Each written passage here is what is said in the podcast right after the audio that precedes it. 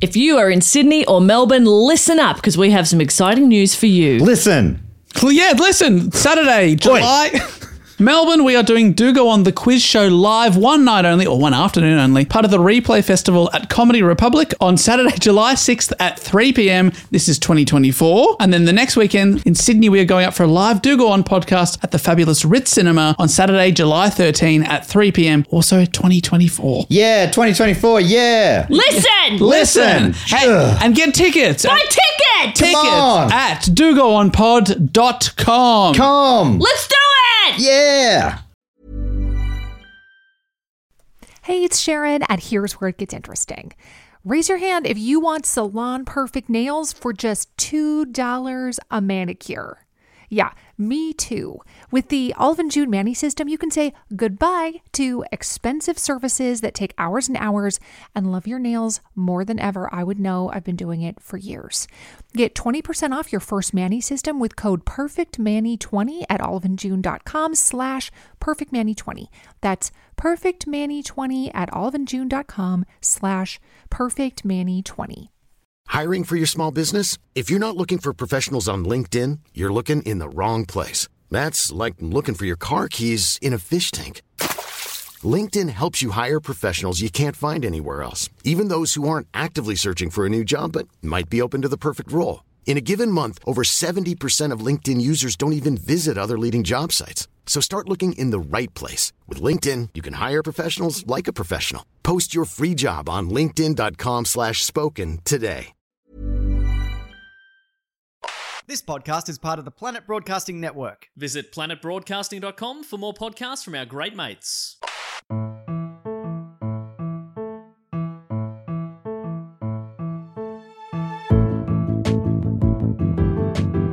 Hello and welcome to another episode of Do Go On. My name is Dave Warnicky, and as always, I'm here with Jess Perkins and Matt Stewart. Hello, Jess, and hello, Dave. It's good to be here again. Hi, Matt. You, you look like you were poising to do the next bit. I was going to, and then because you kept going, I freaked myself out and I couldn't do it. And then I left too long a pause, and I thought, "All right, Jess, you got to go for a different joke here." Uh, and I did a, I did, I don't know, a, a no end for Oh, I you. love it. I love a block. Yeah. I love a comedy block. Because what Matt has uh, unfortunately done there is the musical episode is next week. Oh no, I've Yeah. gone early. That's the story of my life. oh, what a monologue! Dave, we've got a really exciting thing out at the moment. Would you say that? I'd say that. I'd say it too. I would agree. With who, Matt or me? Both. Oh, Oh, can you? Interesting. Yeah, a you little can never bit of pick a both. side, can you? It's on our. Uh, no, it's not on our YouTube channel. It's on the stupid old channel, uh, and it's our new web series. One episode down so far. That's right. We released it uh, just a few days ago now. The first episode is about the history of the Hollywood sign, and basically, it's like a multi dimensional version of this podcast. Yeah, it's got all the dimensions. Yes. sound, looking, um, smell, Yes. uh, uh, uh, ti- space, Space. and Taste. You got to Taste. lick your computer though. yeah, But we we went around individually and put a little bit of our own taste Yeah. on all of your computers. the snozberries taste like snozberries. So don't make that a waste of our time. You lick your goddamn computers. Okay, it took a lot of time and effort. Too much, some would argue. Our accountant. But yeah, go check that out. It was so fun. We've been getting, I think, nearly nothing but positive feedback. So go look at it and tell us how we can improve it. I know. Nah, don't do that. Balance it out a little bit. Nah. No, don't. Just give it. No. We're very fragile. Give us only good news. And it's too late to change anything, obviously. That's true. We re- we filmed it uh, pre-COVID, and you'll notice that because we are sitting basically on each other's laps. yeah, it was a different time Different time now. We are a good 1.5 meters away from each other. at all times. Um, but the way this podcast works is probably best described by Jess Perkins in song. Fuck you. Every week, one of the three does a report, brings it back to the class. How was that? That's great. encore, encore. Fuck you. And the way we get onto topic is with a question. This week, I'm doing the report, so I'm asking the question. And my question is I'm going to give, I'm going to open up to Jess first because I know Dave knows the answer to this. Aw. Jess, Oh, Okay. do you get free, you get first free shot. Yeah, but what if I don't know it and then I look dumb? Which legendary comedy actor is known for his roles in such shows as Oh, God. Saturday Night Live, The Simpsons, and News Radio? Who's in SNL and The Simpsons? Uh, he- Famous- He's not wearing a tie at all. Famous for his Ah, shit. roles, you might know him from. What's his name? Mothballing my battleship. Dig your own grave and save. I know who it is. The I do- president's neck is missing. I'm going to throw it open Go, Dave. to Dave. I actually don't know. Uh, Phil Hartman. It is Oh, Thank Phil you. Hartman. Shit. That's really cool. I don't know. Were we? Do we have microphones in front of our faces when we talked about our favorite Simpsons characters before? That was on the Patreon bonus episode, which came out this week, and I was I, I was so excited to hear uh, that we all love Phil Hartman characters. I'm like, Yes. oh, I've got some fun coming up later tonight. That is exciting. we just recorded an episode, and to be honest, it nearly went for an hour and a half. So we used to say there were many, but they're not many bonus episodes. we promise many, but sometimes we overdeliver. Yeah, for our Patreon, and I did a report on the great Siegfried and Roy. Yeah, Ah. amazing. The original Tiger Kings. Oh, that was that was so fun. I reckon it's one of the best bonus uh, episodes we've done. And like on that, you said who the original Tiger Kings, and my mind couldn't get to Siegfried and Roy fast enough.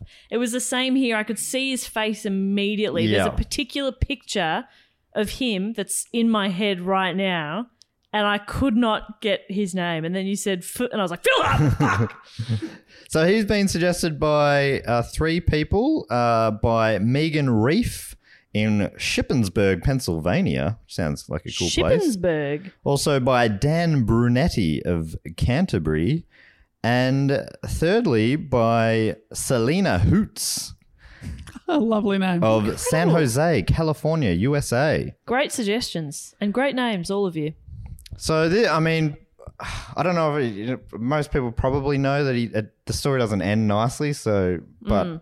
Philip Edward Hartman was born on the 24th of September 1948 in Brantford, Ontario, in Canada. Uh, he was the fourth of eight children, parents Doris and Rupert. Eight. Where's that sit on the scale? Oh, too many. Absolutely too many. Yeah, does it put any questions in your mind? My main question is do they know what's causing it? That's my main question. good question. I It don't know is if a I have good others. question. My other question would be how do you think of so many names? Right, yeah, eight. Geez, eight names. Because Uh, my dad is one of eight, yeah, and there's a Joan and a John. they ran out. they ran out. Yeah. What? And the Can we first ask- two kids just named after the parents. Oh, smart. Wow. And then That seems like and then they only had to think of six names and they still went Joan and John. Crazy. That's the kind of, you know, family I come from. They had a boy first and a girl and thought, well, I mean, we've already named What a him funny! Philip so Jr. at one point, they're a family of four with two names. Yeah, yeah. I mean, it's so confusing as well. Is that why they Who are you had? talking to? Me or the kid? Me or the toddler? Who's in trouble for not doing the dishes? I can't keep up. um, so yeah, I, I love it. I think Canada's like feel like they overachieve with comedy. Yeah. So many of the great comedians seem to be um, born in Canada. Uh, his dad Rupert was a building supply salesman, and Doris was a homemaker. Great couple name, I reckon. Rupert and Doris. Love that. Doris is particularly good. Love it very much. According to a CBS profile, the Canadian born Hartman himself once credited his talent to his birth order. Quote, I'm from a large family. I'm a middle child, he once said. I suppose I didn't get what I wanted out of my family life, so I started seeking love and attention elsewhere. End quote. That's a, that's a bit of a classic thing you hear sometimes from people in, in the biz, the show biz, that is. Mm. I thought when you said birth order, you meant like it was my birthright, Yeah. my heritage. I was destined to be a comedy great. I came from a building supply salesman and a homemaker. Obviously, Obviously. uh, I one was- plus one equals. I was expecting a youngest child. Ah, right, because they're always Show offs. Show offs, right. I'm a middle child. You're an eldest. okay. Aren't you? I'm a youngest. Youngest. Dave and know I are that. both youngest. Yeah, right. So doesn't that Couple make of sense? show offs. I'm a baby. I'm a whittle baby. That's what I say at you family talking- dinners. I say, "Oh, I'm a whittle baby. You have to feed me." My brother punches me still. And you're you're always wearing, my diaper needs changing. Yeah, I'm always in a nappy. You've got a weird accent. and It's no funny. top on. Everyone's like, "Jez, this Just is- this please. is not funny anymore. Please. Hasn't been funny for thirty years. I'm, I don't know. I'm a widow baby. I love that as Oh, well because you're 29 and it hasn't been funny for 30 years. Not since the womb has this bit worked. Uh, when Hartman was 10, the family moved to Lewiston, Maine in the United States, then on to Meriden, Connecticut, before landing in suburban LA where he attended Westchester High School. This is the first time I really took notice of the spelling of Connecticut. It's spelled Connecticut. Yes. I'd never noticed that Mm. before. Phew. I thought Americans were the ones who just pronounce words as they were written. yeah, like aluminum. Yeah, we spell aluminium differently. Do we? Yeah, we got an extra letter. Oh, I always thought they just missed it. But if it's spelled differently, I, I think guess it's that actually makes it more spelled sense. differently. Dave, you got the tie-breaking vote here. Asphalt. Adidas. Oregano. Um, so he was a bit of a class clown at Westchester, once telling an interviewer, quote, I was class clown because I could do John Wayne, Jack Benny, Jack Kennedy, Lyndon Johnston, and entertain my friends on the senior lawn, end quote. Showing signs of his gift for mimicry that would later make him famous. I like to imagine that his voice has always sounded like that. Because he has a beautiful voice. What a voice. Oh, what a voice. and I imagine it like a 13 year old with that voice. It's like yeah, we call Dave golden tonsils, but, But pff, he's got my, platinum. my, my tonsils. voice is running out this week, so we'll see if I made the whole he, episode. not only he's got not only gonsil, golden tonsils, but golden lips, golden teeth, golden gums. I can't talk. Hell hey. According to the New Yorker, in his teen years, Hartman surfed, drew, grew pot, smoked pot. I meant maybe grew it as well. Acted in theater productions, dated girls, and did impressions to uh, entertain his friends. After school, he kept surfing and smoking pot, but also enrolled in an art course at Santa Monica College. But dropped out to become a roadie for a band called Rockin' Foo. maybe uh, maybe up there for the new worst band name I've ever heard. Rockin' food. How do you spell foo? F double O. Oh, yeah. Yeah. I get. I don't know if the Foo Fighters are named after them. They had a beef with them What early. is foo? Well, Foo Fighter, that was a, a type of plane. right. Foo, though. It's called Foo Fighter. Yeah. Crazy. I didn't know that. I never thought about it. It's also the what's the other what's initialism? What's the other one? Acronym. Acronym. It's also the acronym for my favorite ever racehorse, Fields of Omar. He's one of those guys who had a bunch of noteworthy mini careers outside of the career that made him famous. Hmm. So he was a roadie. Um, but after his Sinners Road, he went on to study graphic arts at California State University, after which he opened his own graphic design company. I also read that he worked for his brother. They contra- seem to contradict each other, but Right. anyway, um, small detail there. During this time, he helped design more than 40 album covers, including for bands including Poco, Steely Dan, America, and Crosby, Stills, and Nash. He designed their album covers. He did. You know that there's this sort of Celtic cross style logo for Crosby, Stills, and Nash. He designed that. That is the best fun fact I've heard in Isn't that ages. wild? Yeah, no, like uh, Wow. that for me, I'm dining out on that for the rest of my life. That's a super cool thing. But um, he, yeah, that's just a little footnote in, In his, life. That's Wow. really cool. That's very cool.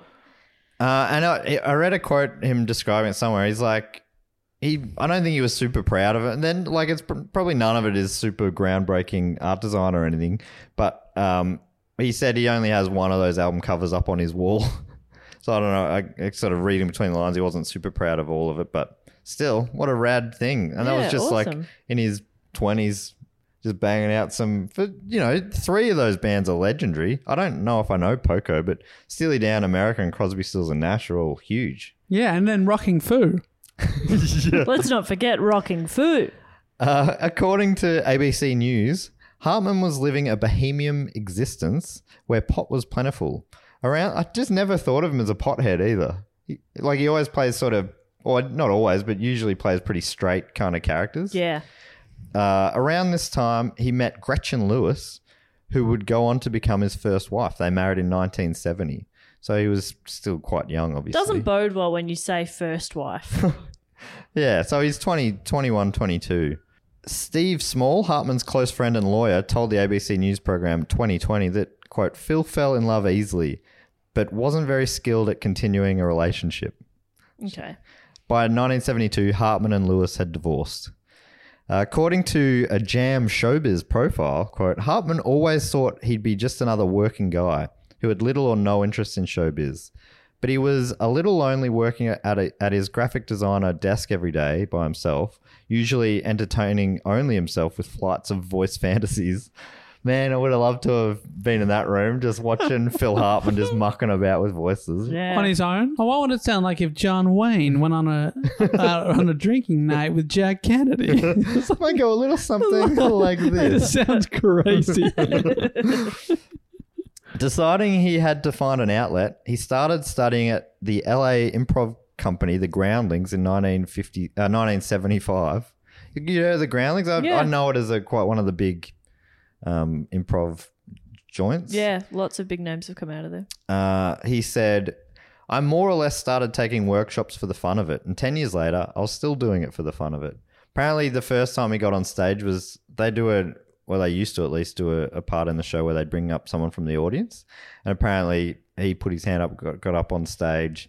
And others said, we'd never seen anyone come up with that kind of energy. You know, it was, it was really memorable, his right away, his first ever performance. and then soon after, he was he came back and they pick out some guy and he's better than they are. yeah. Who the fuck's this idiot? It'd be so annoying. Yeah. I've worked really hard. It's like most of the time hecklers contribute nothing to the show, but then every now and then when they're funnier than you, you're like, fuck you. fuck you. This is somehow worse. Yeah. Uh, Mike Thomas, who wrote You Might Remember Me, The Life and Times of Phil Hartman, tells it via an article in The New Yorker that, and then it's, I quote this a little bit, but uh, this is from the New Yorker article. Hartman was instantly good, a performer whose utter commitment begat brilliance, an indispensable utility player who could be counted on in all scenarios. It's Pretty glowing praise Wow, for a yeah. performer. John Lovitz, who you probably you know from a bunch of stuff, Simpsons and Saturday Night course. Live, and I loved his uh, wedding singer role. Yes. Is the uh, is like the is he a DJ or is he the other wedding singer? He's like in Yeah, he's competition a- with Adam Sandler yeah. anyway. And there was this one scene I um when Adam Sandler's starting to lose it a bit. Lovitz is behind, picks from behind a curtain and goes, "He's losing his mind, and I'm reaping all the benefits." And then he sort of disappears back behind the curtain. And that classic Lovitz voice. Um, Rat John- Race, another great one from John Lewis. An Anyway. old time great. Everyone remembers it. Rat Race. It was an all star cast. Oh my god. Rowan John Atkinson. Cleese. yeah. I think it was one of those films where the best thing about it was the the cast. Uh, He just looked at me like, Is Whoopi in it? uh, Feels like one of those ones that everyone's in. It's might Burt, be. Burt Reynolds, or am I thinking of Cannonball Run? I reckon I, I probably saw it when I was 10 years old or 11 when it came out. Is that eyes? Is that eyes? Classic Atkinson. Oh, classic Atkins. We got Rowan Atkinson, John Cleese, Whoopi Goldberg, Cuba Gooding Jr., Seth Green, John Lovitz, Brecken Meyer, Amy Smart. Yes. that is that's quite a lineup. Big lineup. Was it a good movie? It's fine. I think it was good for an 11 year old. Yeah, great. at that about that age, loved it. So was it when did it come out? Nineties. Oh, August 17, 2001. A much more innocent time. Just Ooh, pre 9 11 world. Um, so, uh, John Lovitz, a groundling at the time, too considered Hartman a big star, someone who could be told to play a shoe salesman and deliver something jaw dropping. wow. Quote, whatever he was going to imagine or say was nothing you could imagine or think of. He could do any voice, play any character, make his face look different without makeup. He was king of the groundlings. Whoa, what amazing praise. I've seen it, it, um, recent interviews with Lovitz, and he's just like he talks about the first time he met him. Um, he started soon after, and he was playing an understudy in a play they were doing where Hartman was the lead. And uh, he said, "Oh," and and he the first thing he said to him was, "I'm um, I'm understudy for this character," and and Phil Hartman goes to him, "Oh, you'll be great." And Lovitz remembers walking away, going, "Oh my god, I just spoke to Phil Hartman." oh wow. He's just like he was, yeah, which is pretty amazing. That's so nice. uh, his first on-screen experience was as a contestant on the dating game, a blind dating show. He won the episode, being selected at the end of the episode by The Bachelorette. Yeah, I, I, I, we've had similar shows here. I Yeah. can't remember what they're called, but yeah, some sort Perfect of Match. perfect match. Yes, So he was even. Dave's good. done live version. Yeah, of this. yeah. I did do a, a few years of live versions of that show, but so he's even good on that show. Hmm. Yeah. Well, sort of. But I mean, it, yeah, it was a different time kind of thing because he, he goes, he later recalled uh, that winning was, quote, that was the worst part of it. The other two guys were dolts. what did it? She asked me, if I was a street sign, what would I be? I said, slippery when wet. Oh, he goes, yes. And as you might have expected, she stood me up. so she did, for a TV date, she didn't go to the date. I wouldn't. I know, Oh, well, that's what he said. Why'd as you go would on the expect. show though? And she picked him after he said yeah, that. yeah. So I guess she, yeah, slim pickings, I guess. I mean, what a s- fucking ridiculous question. yeah. Uh, I think you'd be stop sign. It's ba- it's one of those questions where they're pretty much begging for him to say that. Exactly. Or something like that. And then, like, ooh, Yeah, like I would say hump, hump ahead or something. Because I'm gonna hump you. Yeah, no, I got it. I got it, Darren. yield because I'm going to be the strong one in this relationship and you back down. okay. Oh. It's all creepy. Yeah. There was a sign- Roundabout. Slow children ahead. Where our, our, our kids are not going to be that smart. there was a sign when- on my street where I grew up, and it was a give way sign, but someone had just written in, and it was there for like 20 years give way to my dick. That's what I'd be. Give way to my dick. Um, I good. didn't know that was a sign. Yeah, well, if you lived on Volania Drive, you'd know. it. give way to my dick. That's the one that you see. Well, I don't know if you still see that much, but I remember seeing a lot younger was a, a lot of people wrote under stop. They'd write hammer time. You see that around? Classic. It's I've never seen That's that. a good How bit. old are you? like, How dare you? I was definitely alive for hammer fever, it's hammer. but I think it was way out of date even when I was seeing this as graffiti. Yeah, That's really right. funny. So we're into the seventies, and um, he began to get some voice work in the late seventies. I think his first one was one the whatever the nineteen seventy nine version of Scooby Doo was. I think it was called Scooby Doo and Scrappy Doo. He also did voice work for the Smurfs, the Jetsons, and Dennis the Menace. So Oh, wow. a few iconic shows. Um, he started scoring some small film ro- roles as well, such as uh, in the Gong Show movie, he played a role called Man at Airport with Gun. and Okay. in uh, Cheech and Chong's next movie, he played the role actor being filmed in the background. Okay.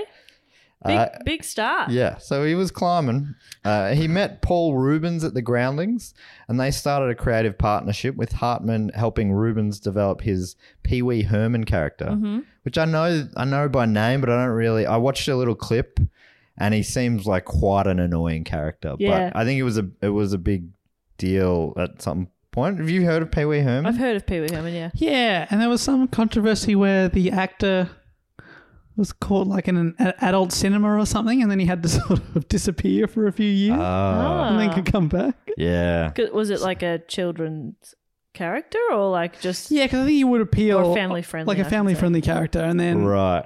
I don't think he was doing anything like illegal or anything. It was just like, oh You're watching porn. yeah, why would you go to a cinema for that? Guess it was probably it must have been pre-internet.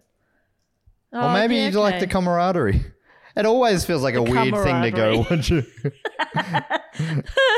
know, at a normal cinema, they just have to pick up a lot of popcorn. This cinema's a little different. Oh, this, that stickiness isn't spilt Pepsi. Mm. uh, oh, yeah. So Hartman helped develop that character of Pee Wee Herman, Yeah. which is a wild fact as well.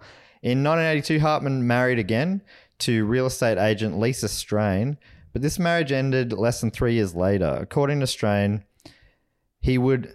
And I saw, I, I think she obviously, she either married again or changed her name because she's also referred to as Lisa Jarvis in different articles. So I think I, I end up just calling her Lisa. But anyway, at this point, I'm calling her Lisa Strain. Uh, she said he would disappear emotionally. Phil's body would be there, but he'd be in his own world. That pass- passivity made you crazy. Passivity? Pass- passiveness is what I'd say. but I like making up Passivity. fresh words. um, quote goes on, oh, this is a separate quote from her. My sense of Phil was that he was really two people. She later told 2020. He was the guy who wanted to draw and write and think and create and come up with ideas. He was the actor and entertainer, and then he was the recluse. Seeing Phil at Groundlings at the Groundlings was Phil being true Phil. You know, as time goes by, you understand that his personas are his protection and they are his personality. But she said it was it was t- uh, that that does seem to be repeated in his relationships. John feel there's something a bit feels a bit like uh, intrusive me even reading about some of this stuff about his relationships. But apparently, you know, he he would be a bit distant at times, Mm-hmm. and that would cause issues um, Yeah, fair with enough. his marriages. Obviously, it's hard to be in a relationship with someone who's emotionally distant. Uh, from the New Yorker, Hartman met Bryn Omdahl at a party in 1985, soon after his second marriage uh, ended. Sober then, Omdahl had terrible trouble with cocaine and alcohol in the past. Thomas, who wrote that biography, writes when Phil met Bryn, he may well have been at his most vulnerable state in years. His second marriage's ending had shaken him, and his performing career wasn't taking off. Omdar was strikingly beautiful, Thomas writes, and the a- affections of a statuesque blonde may have bolstered Hartman's deflated self image. But their relationship, he says, was bumpy from the get go. I know that's such weird. Like, I don't know why I haven't read that out. Like a. A biographer later going, this may have been why he could have done this. It all feels like kind of almost pointless. Um, jo- what am I- Speculation. Speculation, thank you. Uh, in 1985, his career was starting to pick up. Quote, Pee Wee's Big Adventure was released, which Hartman co wrote with Rubin and Michael Varhol. Uh, in the film, the dir- directorial debut of Tim Burton, which I found surprising. Tim Burton's Ah. first film apparently was Pee Wee Herman's Big Adventure. All right. Hartman go. in that film also had an on screen role as reporter. Okay. Not in a. he wrote the film, co-wrote it, and the only role they could think to give him was reporter. I'm sure he did a great job though. yeah, he'd be a great reporter. I think he played news people a few times. Yeah. The film was a hit, which led to Rubens hosting Saturday Night Live in character as Pee Wee, and Hartman was hired to write material for the episode. Creator and executive producer of SNL, Lorne Michaels, enjoy, enjoyed Hartman's work and said to, uh, so to Rubens' manager, who, according to Thomas, told him, in effect, you ain't seen nothing yet. Love that Wow. manager character. Wow, this Hartman guy's great. Yeah, you ain't seen nothing yet. Despite all the complimentary words about Hartman, he was a lot more modest about himself, later saying, As an actor, I felt I couldn't compete. I wasn't as cute as the leading man. I wasn't as brilliant as Robin Williams. The one thing I could do was voices, impersonations, and weird characters, and there was really no call for that, except on Saturday Night I was going to Live. say, if only there was a show that had that every week.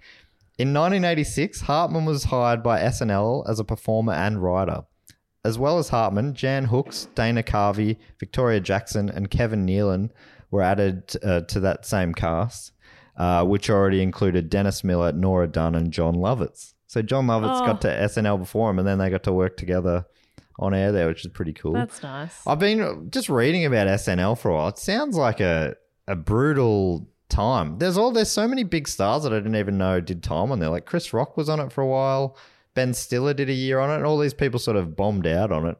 I read an article that was written a few years ago that ranked every ever cast member. Jesus. Ranked so they ranked the worst ever cast member at 120 something or whatever. Well, It's a real rough article, and they're not and they're mean for the first half, which is wild. I'm like, oh, what? A, I, that sounds like the shittest job to get ever, but and it's they're also still better than so many other people who want that Yeah, job. every year like 2,000 people audition and four get in or something.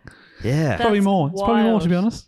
So it, it and it just sounds like it's the kind of job that is always stressful. I listened to the Conan O'Brien's um, podcast with Mike Myers recently, and Mike Myers, who's the big star, huge success on that show, he said every week he thought he was going to get fired. He never enjoyed it. He was always stressed about getting sacked. Fuck. It's just there's something about the culture of that show that just sounds like you're just and they they have a their thing is they work all the way through the night on Tuesdays and they write the show. All the writers are in overnight. Everyone has to be there and work through the night to write the show. Why? I don't know. Everything it just sounds like this is how it started But it's on decades Saturday ago. night. Yeah. So why couldn't you work Monday to Friday at regular hours? I think they meant to work full time, but then they do. For, maybe it's Thursday, but one of the nights they write the show overnight. Anyway, I was just like, oh, this sounds like full toxic, but Do you know who was voted number one? uh, I do know that. Do you? Are you asking me because No. you know? Mm. No. Um, it was. Oh, I should say Phil Hartman was in the top six. I Wow. need to find it. Um, oh, I think um, Will Ferrell or something? Will Ferrell's up there, but he was like I think he was around the top ten. Um, and uh, Tina Fey was right up. I think she was like three or something. Uh, And is it based on just their time on SNL? yes, exactly. Yeah, great. It was in the Rolling Stone as well, uh, Rolling Stone Holy magazine as well. So shit. it was like a it w- man. It would have been heartbreaking for so many people who would have heard about it. 145. Who's 145? That's awful. Robert Downey Jr. one forty five. Oh. Okay, he'll be all right. Yeah, I think. I didn't know he was on it. Yeah, I don't know either. The Muppets were on briefly early, and they were ranked very low, one forty four. So, So hang on, the Robert only- Downey Jr. was the worst. And then the Muppets second worst. but he's Robert Downey Jr. yeah, I know. They're the- I and they're think the Muppets. I think yeah, that's right. So they both bounce back okay. But that's what it, it says. Robert Downey Jr. is a comic genius. Making him unfunny stands as SNL's most towering achievement in terms of sucking. How do you fuck up a sure thing like Downey? He's funny in anything. I mean, dude was funny in Weird Science. Anyway, He is funny. Gilbert Gottfried. Gottfried was 141. Colin Quinn, like legends. Norm MacDonald, 139. Randy Quaid, 138. Sorry, I'm late, Mr. President. It's my favorite line from Independence Day. Delivered by Randy Quaid. Oh yeah, right. He's So, he's, yeah, he's real like- funny. Again, I think they sort of say that about him. How do I get to the number one? But yeah, You gotta so it's keep pretty amazing. There were scrolling so many forever. people I would you know you just never heard of even in it. But then s- I would not. I was. I Will was going to Forte, say. Oh, fifty two, who's one of the bigger recent ones. I was going to say 145 has to be a name we've never heard of, and then it was Robert. yeah, Me too. Downey I'm the Jr.. same. uh, Lovitz was at nineteen. Oh my god. Sandler at seventeen. Kristen Wiig fourteen. Bill Hader thirteen. Will Ferrell twelve. Dana Carvey eleven. Chevy Chase ten. Here we go. We're in the top 10 now. Uh, We're loading. I mean, yeah, it's the kind of thing. It's like, what is? I mean, this is just some someone's opinion. Gilda Radner at nine, so you get into absolute legends of Yeah. it. Amy Poehler at eight, Phil Hartman at seven, Bill Murray at six, Dan Aykroyd at five, Mike Myers at four, Tina Fey at three, Eddie Murphy at two, and John Belushi at number one, who we've done a report on. Wow. Also, two of my idols in the top ten, Yeah, great, Amy and Tina. Amazing. so good. Yeah, That's so crazy. I in my mind, I'm like, can't you? What? It's. I mean, the the reason they would have done the whole way and made it a bit bitchier was so it would have got that attention, probably by being yeah. like that mean sort of And it's still so subjective. totally. Somebody recently ranked all of Paul Kelly's songs. wow. And like I was scrolling through to see what they said was number one. I was like, I'm not reading your opinion on every single song. That's ridiculous. But I was scrolling, scrolling, scrolling, and some of my favorites were like, I was like, should have been higher, you know? Like, so Yeah. I was like, this is bullshit. This is your opinion, and that's fine. But I mean, And people know, I think they know listicles like that with opinions, and especially with a few slightly dodgy opinions, they're going to get shared more. Yeah. People go, "Can you believe?" yeah, look at this idiot said this song was number one. I've been I've been pretty obsessed with Leonard Cohen lately. Put him up for the vote for this topic as well. He did not get many votes. Idiots. Har- Hartman won with over 50% of the vote. He Wow. would landslide it in. Um, Dick Van Dyke, I also put up. Ah, um, so, that would have been cool. but yeah, I've been looking at Leonard Cohen, like uh, his albums ranked, and it's the same. Like they, they, they're like he really doesn't have a bad album, but Yeah. these are not as good. I'm like that album's flawless. Yeah. What are you talking about? Exactly. It's so weird when they're like, That- here's this thing ranked. Yeah, it's, like, funny to fuck see. off. Yo, oh, this is what music experts think. What does that mean for me? Yeah.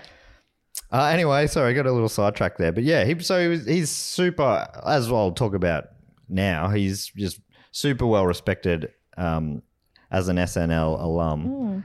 Uh, but he joined a joined a cast, and I think the str- show was really kind of struggling that time. They were burning through a lot of these performers that were coming on, sometimes for one season.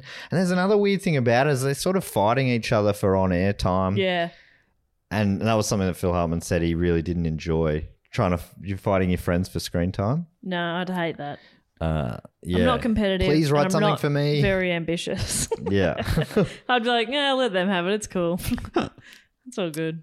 Uh, oh, well, I- I'll going straight into that now. He found his eight seasons at SNL stressful, telling People magazine in a 1995 interview the rejection and backstabbing could be painful, but the hardest thing was competing against your friends for airtime, which sort of sucked Yeah. a lot. Uh, the New Yorker wrote that Hartman, who was older than many of his peers and professional by habit, excelled at both lead and supporting roles. The skills that Hartman had honed in the Groundlings made him a key cast member who made everyone look good and helped to improve the show. And that because of his steadying influence and rock like presence, and because he helped her to overcome her stage fright, Jan Hooks nicknamed him the glue. Soon everyone called him that, sometimes chanting it at table reads when he made the writer's pieces sound good. Glue, glue, glue, glue. Isn't that fun?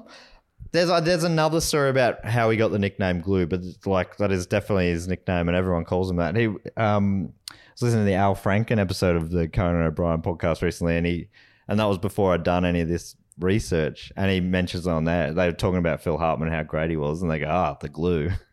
That's still sort of Wow. It's a good that nickname. nickname is stuck. a great I didn't mean that. Oh, fantastic. Didn't mean that entirely. I was sort of about to say it, and then I'm like, hmm, I need to say this in a gross tone to make sure everyone knows I don't believe in it. Uh, Hartman was perhaps most famous for his impersonations on the show, such as Bill Clinton and Frank Sinatra. But you may also know him from some of the original characters he created, such as the anal retentive chef and the unfrozen caveman lawyer. And I don't, because I I really only know a few of the really famous um, SNL sketches, and most of them are from after his time. Like the cowbell sketch, I've seen a lot, Mm. and a few others. I've tried to watch some best ofs, and I'm like, oh, this is the best of. I- It's just not I, for whatever reason, it's not my kind of It's definitely sti- not sketch not there for comedy. me either. Yeah. Sorry, sorry. Yeah, but I, it's obviously a super successful show that's been going for decades. Yeah. But for, for whatever reason, I'm like, oh, I, I expected this to be uh, funnier, but it's just, you know, comedy is subjective. Uh, SNL producer Lorne Michaels once said, Phil Hartman, I think, is the least appreciated, except here. So he's sort of he, he did not he did not get a, lo- a lot of love in the media and that sort of stuff, but internally a lot of love um, Michaels went on to say that kind of ability to do five or six parts in a show where you're playing support or you're doing remarkable character work is different than doing the well known or more popular characters. You know, the people who are becoming big stars instantly from it. Yeah. Uh, it was also funny to hear some people who are like, he was really one of the only people who were going like, I can't, I can't do any more parts in this week's episode. Everyone else is like, please give me, give me anything. I'll take any scraps. And but he's, he's like, I, like, everyone's I going, don't I need have you in time- my sketch. Please. I don't have time to change. Yeah. In 1986, Hartman also scored a small role in iconic comedy The Three Amigos. Uh, and it was, I don't know, if, have you seen that recently? no. I had to go back and watch a clip. He was like just a classic smarmy Phil Hartman character. Um, He is good at smarmy. He's so good at smarmy. Uh, over the following 10 or so years, he also appeared on the big screen in Fletch Lives, Loaded Weapon, Coneheads, So I Married an Ex- Axe Murderer, Sergeant Bilko, and Jingle All the Way. I was first imagining him as a as like a gross boyfriend. Oh, and I was like, right. what is that? And I was like, it's Sergeant Bilko. Yeah, He's yeah. so good at Sergeant Bilko. So as those, I think as those films went on, his his roles were getting bigger Hmm. as his sort of star was growing, and he was like a relatively big character in Bilko and and Jingle All the Way. I think he was played Arnie's neighbor again, sort of Oh, like yeah, yeah, yeah. an unlikable sort of neighbor guy. Um, He plays an asshole so well. well. Uh, so he wasn't the lead in any of those films, but he didn't seem to mind too much telling Jam Showbiz. It's fun coming in as the second or third lead. If the movie or TV show bombs, you aren't to blame. Hey, I'm the bad guy, the jerky guy. I did all I could to make it interesting. the jerky guy character became one of the trademarks of his career. And according to an article in the Star Tribune, Hartman loved playing these Weasley characters. There were many variations, but were often seedy, vain, or otherwise unpleasant. Uh, when asked about his influences, he said, My ultimate favorite was Jackie Gleason's Ralph Cramden from The Honeymooners, but I'm a really big fan of Bill Murray. He's been a great influence on me. When he did that smarmy thing in Ghostbusters, then the same sort of thing in Groundhog Day, I tried to imitate it. I couldn't. I wasn't good enough. but I discovered an element of something else. So, in a sick kind of way, I made myself a career by doing a bad imitation of another comic. I think that's pretty common. Like, you hear the Rolling Stones were trying to sound like, you know, like um, Howling Wolf and um, American blues musicians. And they did it, they didn't, couldn't sound like that, but they sounded slightly different. And that became a big thing in its own way. Mm. I think it, I think that's pretty common in, in the world. You imitate your heroes and then it spits out a new, different thing. Uh, in 1987, like kind of like how you try to imitate me, it's not the same, Jess, No. but it is a new great thing. It's its in own its thing, own and right. a, a lot of people argue better. Yeah, I, I mean, I'm not one of those. No, but a lot I'd of say people. equally and differently good. Nah, uh, but and, and I know that's what you say, but a lot of people are outside of this room say that I'm better.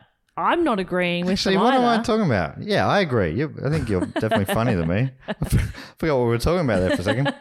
In 1987, Hartman married Bryn Omdahl, who mentioned earlier, uh, and in 1988 they had their first child named Sean. His second wife, Lisa, who mentioned earlier, recalled, quote, he calls me and says, I just became a father, and so I wrote a card.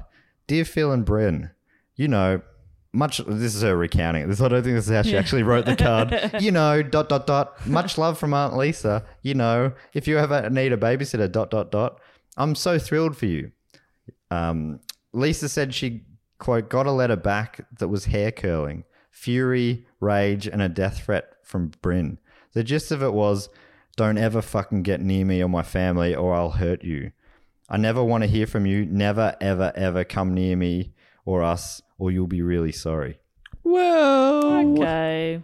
Uh, at this, Also, I mean, I'm not going to be asking my ex-wife to babysit, am I? No. I'm glad that we have an amicable enough relationship that I can call her and say I've had a kid, and she sends a. That's very nice, but obvi- like that's not my first choice. You know, that feels a bit- a little bit weird. But Right. each to their own. yes, yeah, but I would still argue that that was a strong reply. Oh yes, no, I'm just reacting to one thing, just that part. The letter back, completely unnecessary. Yes. At this point, Phil's career was really starting to take off, which some have suggested maybe played into Bryn's jealousy, who was also an aspiring actor. Right. she had done modeling and she you know she was going for roles but did wasn't getting any traction in acting um, though in the 90s she would score s- a couple of small on-screen roles in the film north and the sitcom third rock from the sun but you know they were quite m- minor roles Third Rock was a good show. great show I my loved man it. john lithgow can't wait till our spin-off do lithgow on uh, comes out Hmm. He's fantastic. the best i love him he He's can do so it good. all He can do it all. Evil, not evil. he's released cetera. uh, kids albums No. Yes, he's what do you written mean? kid songs. Songs. Yeah, I think so. Oh, that's so I cute. I, think again, I learnt this from Conan O'Brien's podcast, love. or maybe WTF. One I of love those how ones. much you learn from that podcast. I learn a it's lot. Lovely. It's a great educational tour tool. Tour. Don't. Why let am I other keeping people... on plugging this huge podcast? Yeah, don't- listen to it. I'll give you all you need to know here. Stop giving people. I've said every interesting else thing to that's do. ever come up on that podcast, So there you go. so I don't even bother needing to listen to it. He doesn't need your help. We do. Uh, he doesn't need your listens. No, yeah, go back to the start, and listen to us all over again. Some people have. There was a Oh, Multiple times. During his time on SNL, Hartman was twice nominated for Emmys for writing for a musical variety show, winning in 1989 as part of the writing team. Awesome. Being stuck at home these days, you probably don't think too much about your internet privacy on your home network because we've got incognito mode, right? Right. Wrong. No. Oh my God. Let me try again. Wrong, Dave, because even in incognito mode, your online activity can still be traced. What? Even if you clear your browsing history, your internet service provider can still see every website you visited, David. Oh my God. My blood pressure has gone through the roof here. What are you looking up? I might just be having a heart attack unrelated to this. Well, that's why, even when we're at home, we never go online without using ExpressVPN. oh, that's right.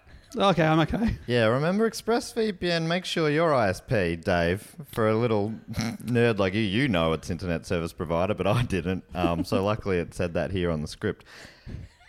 But ExpressVPN, make sure your ISP or internet service provider can't see what sites you visit. Instead, your internet connection is rerouted through ExpressVPN secure servers. Each ExpressVPN server has an IP address. Oh. Internet protocol. Ah. Internet protocol freely. Each ExpressVPN has an IP freely address uh, that's shared among thousands of users. I literally just got it. Me too. Jess and I looked at each other like, what is he talking about? that, that means everything you do is anonymized and can't be traced back to you. oh, I love it. ExpressVPN also encrypts 100%. That's all of it. 100% of your data with best in class encryption. So your information is always protected. Use the internet with confidence from your computer, tablet, or smartphone. ExpressVPN has you covered on every device. Simply tap that button and you're protected. Woo! Amazing. It's the fastest and most trusted VPN on the market. It's rated number one by CNET, Wired, The Verge, and countless more. Let's add do go on to that list. Uh, so protect your online activity today with the VPN that we trust to secure our privacy. And trust us, it needs securing.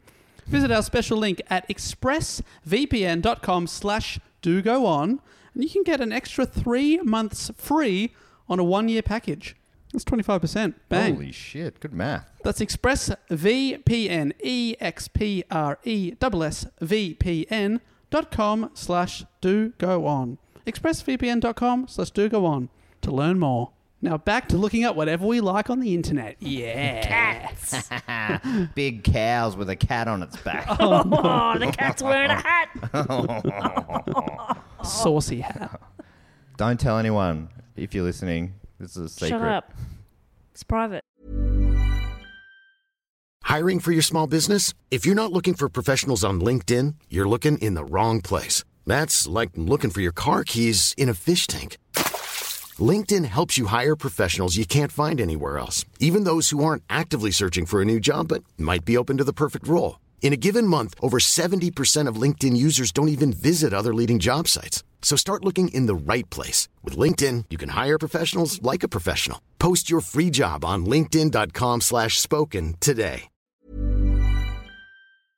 This podcast is brought to you by Squarespace, the all in one website platform for entrepreneurs to stand out and succeed online. Whether it's your first ever website or your business is expanding, growing, getting bigger, it all means the same thing. Squarespace makes it easy to create a beautiful website and engage with your audience. And if you're worried about, like, well, I don't know how to write stuff for a website to make myself look good, well, you can get help with the written content for your website with Squarespace AI. You can generate instant, personalized results that highlight your brand identity. You can explain what your site's about, choose your tone, enter what you need, and bang! You got some short and long form text, baby. So Squarespace AI makes it easy to go live, stand out, and succeed online. I'm so glad you had that bit because I thought it was pronounced Squarespace AI. anyway, sell exclusive content on your site by adding a paywall to sell memberships or courses or sell files your customers can download. I don't know if I'm hitting all these words as intended, like PDFs, musics, or ebooks. I would love to buy Matt's ebook. I'd like to buy Matt's course, and you you can do that. Squarespace has the tools you need to create and sell your own online course. Be more like Matt. Oh, God. 101. Wow, how many? One, does it go to one hundred two? It goes all the way to 102. You can customize everything with next generation editing technology. You can create engaging lessons your audience will love, and then set the price. You can charge a one time fee or sell subscriptions. Matt, how much is it to be more like Matt one hundred one? or 3 mil. Wow, Wow, p- p- like per month or? Yeah, USD. awesome. Head to squarespace.com slash do go on for a free trial and to save 10% off your first purchase of a website or domain. Squarespace.com slash do go on.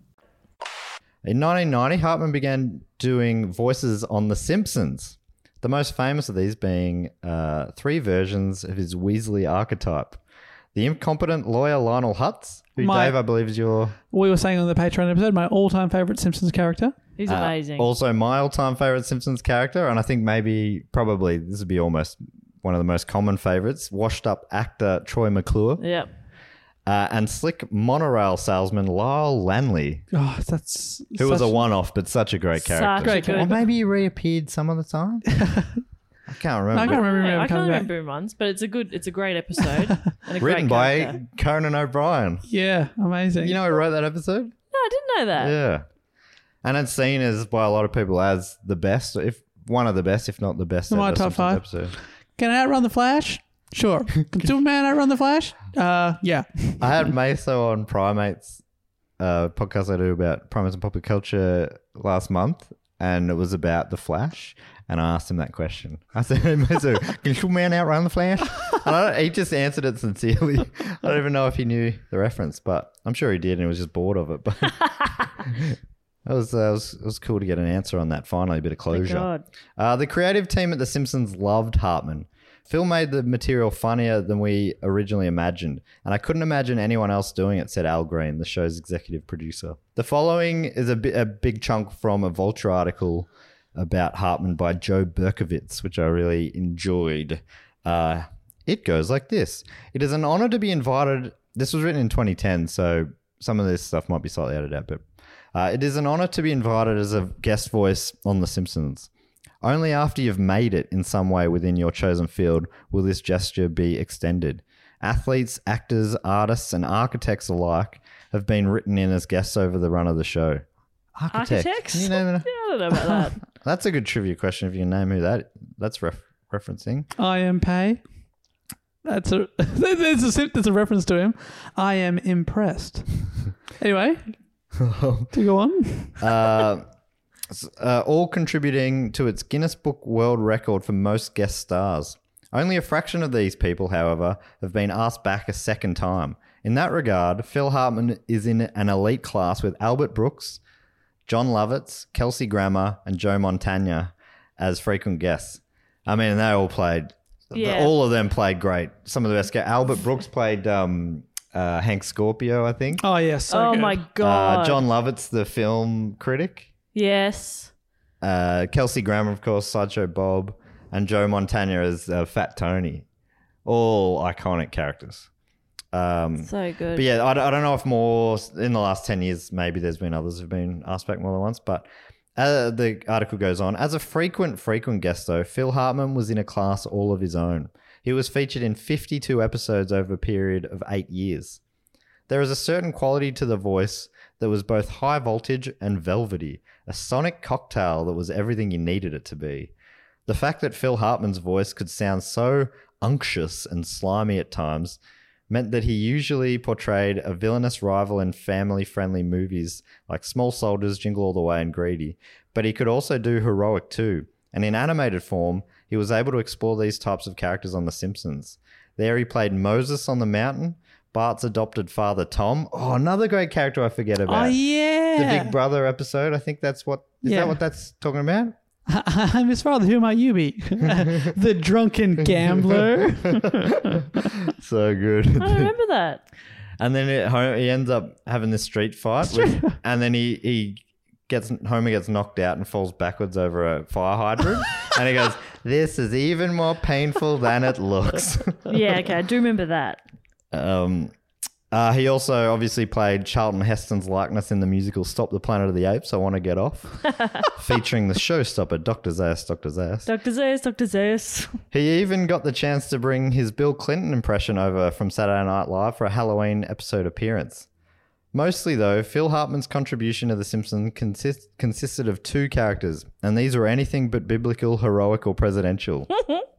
In his first appearance of The Simpsons on The Simpsons, Bart gets hit by a car. Homer hires bargain basement attorney Lionel Hutz to represent him. Here's my card, Hutz says. It turns into a sponge if you hold it underwater. What started off as a barely embellished caricature of an ambulance chasing shyster eventually devolved into a down and out drunken hobo who also happened to be an attorney. Hutz was meant to be a one time role, but the staff loved Hartman and wanted to use him again. Their next chance came just a couple of episodes later in the form of another new character in the Simpsons universe. We are introduced to Troy McClure, as he hosts the TV show.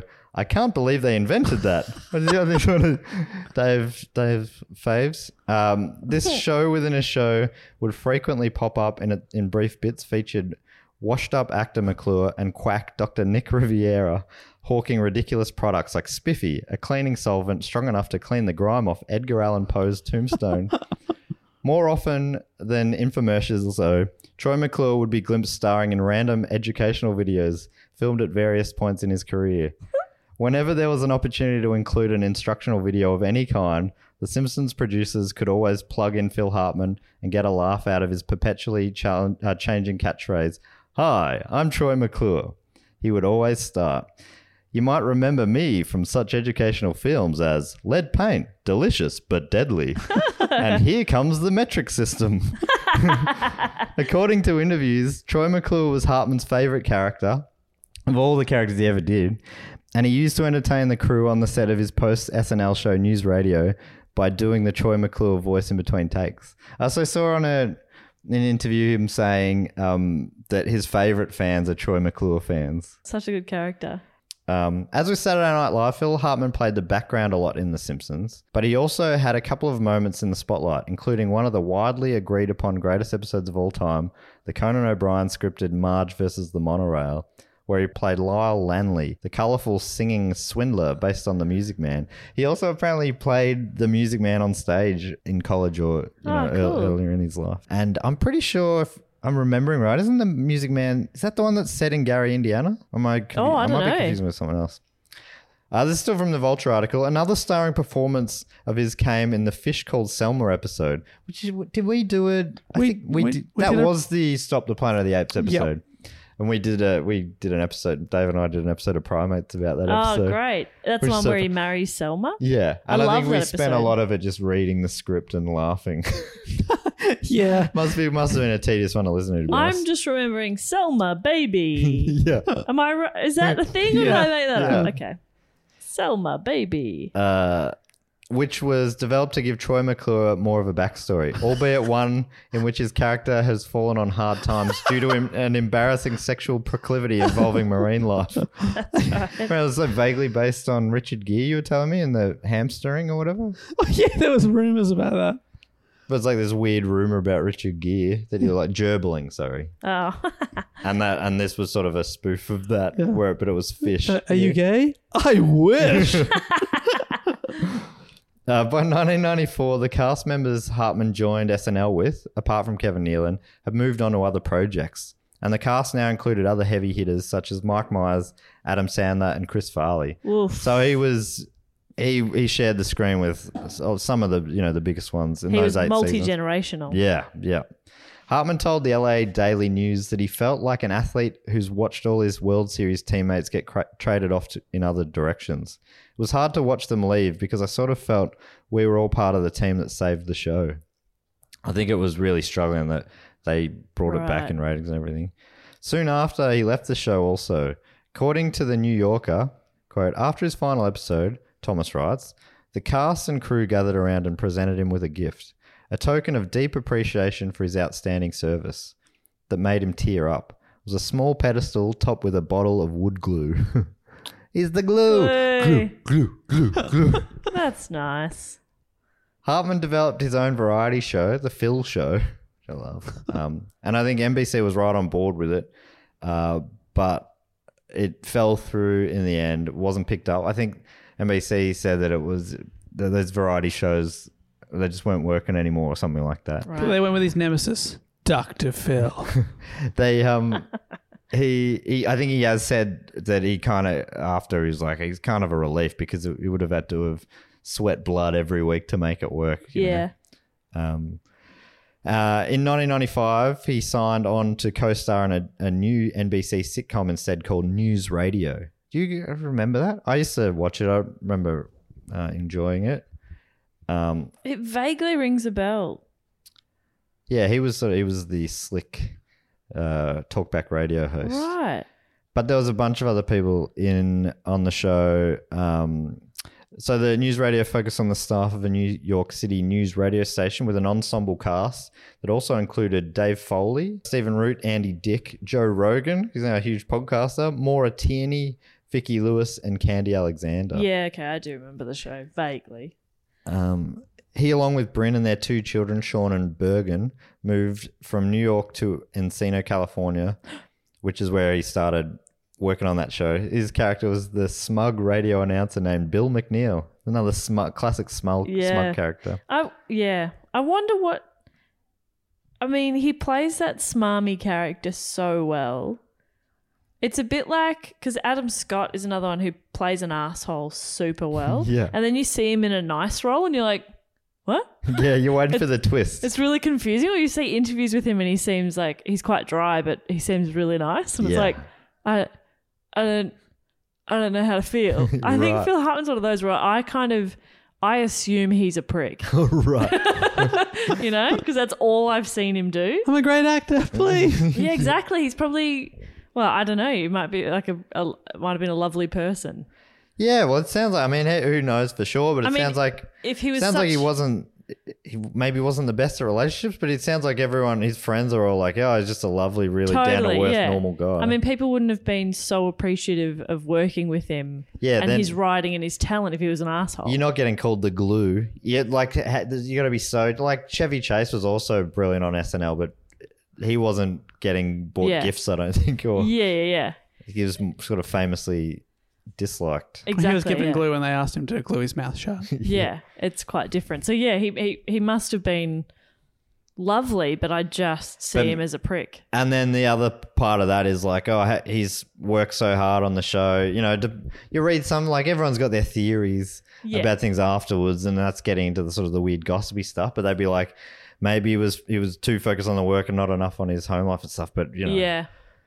Who- like no one knows apart from the people in a relationship really do Of they? course. uh, critics liked the show news radio like it got it got all positive reviews basically but it struggled to find an audience and nbc moved its airtime around the grid which really frustrated hartman um, he did say like he early on he was like he hated it. he's like like just you're killing its chances by moving around which i know is a, a thing but then he later on he said hey you know it's this isn't brain surgery it's just a, it's just a comedy show you know, it's it's not no big deal so uh, according to S- uh, CBS, it had several brushes with cancellation and was surprisingly renewed for a fifth season in 1998. So, you know, a, a sitcom that gets five seasons is Yeah. quite a big success, but it was the kind of thing, kind of like Mike Myers. It seemed like they were always assuming that it might it'd probably get cancelled at the end of this season. It's not quite rating high enough, but then, oh, we'll get another year and we'll get Wow. another year. CBS also noted that, quote, Hartman had as many hobbies as careers an avid surfer, fisherman, and scuba diver. He loved sailing and owned as many as three boats at once. More boats than the Iraqi Navy, he once observed.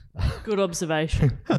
He played guitar, often jamming with fellow SNL cast members Dana Carvey, who played guitar and drums, and Lovitz on keyboard, and took up flying a plane when he was in his 40s. you know that scene in Wayne's World where Garth just shreds shreds on the drums. It's Yeah. not really shredding on drums, is it? But he just has that massive drum solo. Yeah. That was Dana Carvey. yeah, right. That was him really playing. Yeah. He wails I like to play. I like to play. to play.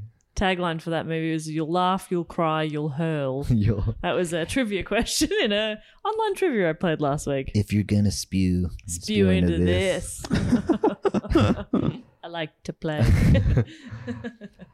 Bryn continued to battle with drug addiction, his wife, and during the news radio Christmas party in 1997, Hartman's co star Andy Dick gave Bryn some cocaine after she asked if he had any. Apparently, I think supposedly she was on, she was, had been on a, a break and in Yeah. sort of recovery.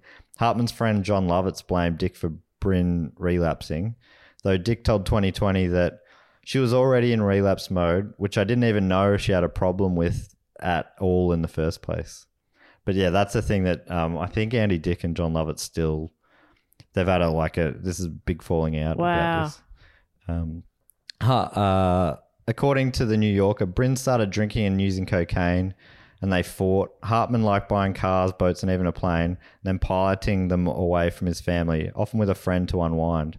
This, his quiet passivity, not saying that word right, and his love of smoking pot could be alienating and frustrating. Bryn became increasingly unhappy. He had guns, Bryn had a gun. Sometimes when she wanted to argue with him before bed, he pretended to be asleep.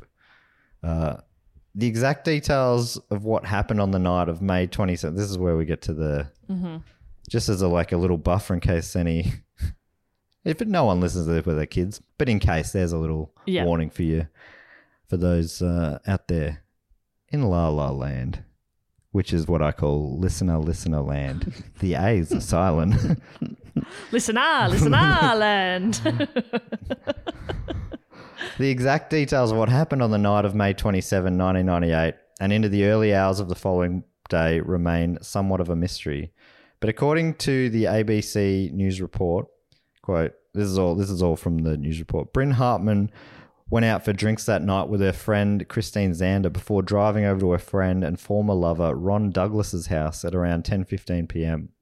Douglas declined ABC News' request for comment, but according to what he told police, Bryn Hartman had a few beers and complained to him about her husband.